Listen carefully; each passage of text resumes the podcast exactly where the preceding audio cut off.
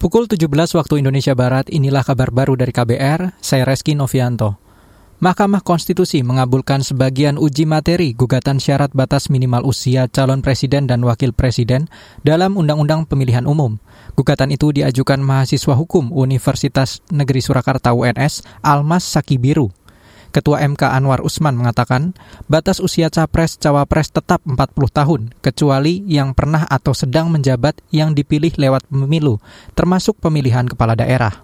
Menyatakan pasal 169 huruf Q Undang-Undang Nomor 7 Tahun 2017 tentang Pemilihan Umum Lembaran Negara Republik Indonesia tahun 2017 nomor 182 tambahan Lembaran Negara Republik Indonesia nomor 6109 yang menyatakan berusia paling rendah 40 tahun bertentangan dengan Undang-Undang Dasar Negara Republik Indonesia tahun 1945 Ketua MK Anwar Usman menambahkan, ada perbedaan norma pasal yang digugat pemohon Almas dibandingkan pemohon lainnya, di antaranya Partai Solidaritas Indonesia PSI maupun Partai Garuda.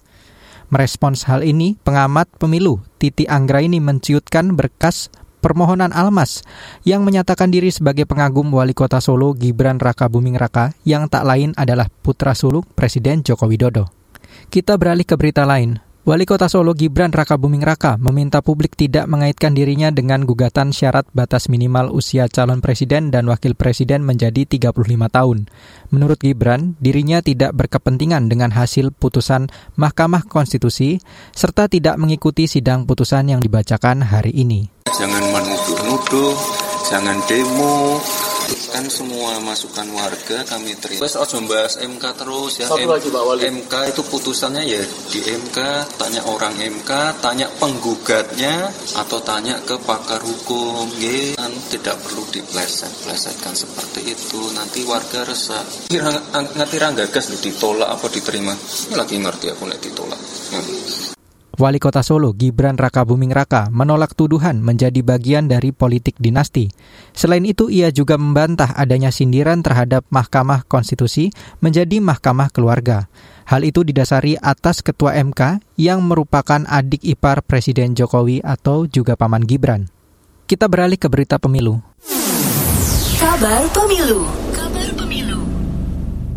Komisi Pemilihan Umum KPU telah menerima surat pemberitahuan rencana pendaftaran pasangan bakal calon presiden dan wakil presiden Anies Baswedan Muhaimin Iskandar pada Sabtu 14 Oktober lalu. Komisioner KPU Idam Holik mengatakan, surat tersebut dikirim oleh pihak Koalisi Perubahan berisi tiga partai pengusung pasangan Anies Caimin, yaitu Partai Nasdem, PKB, dan PKS. Berdasar surat itu, pasangan Anies Caimin akan mendaftarkan diri sebagai capres-cawapres pada Kamis pekan ini.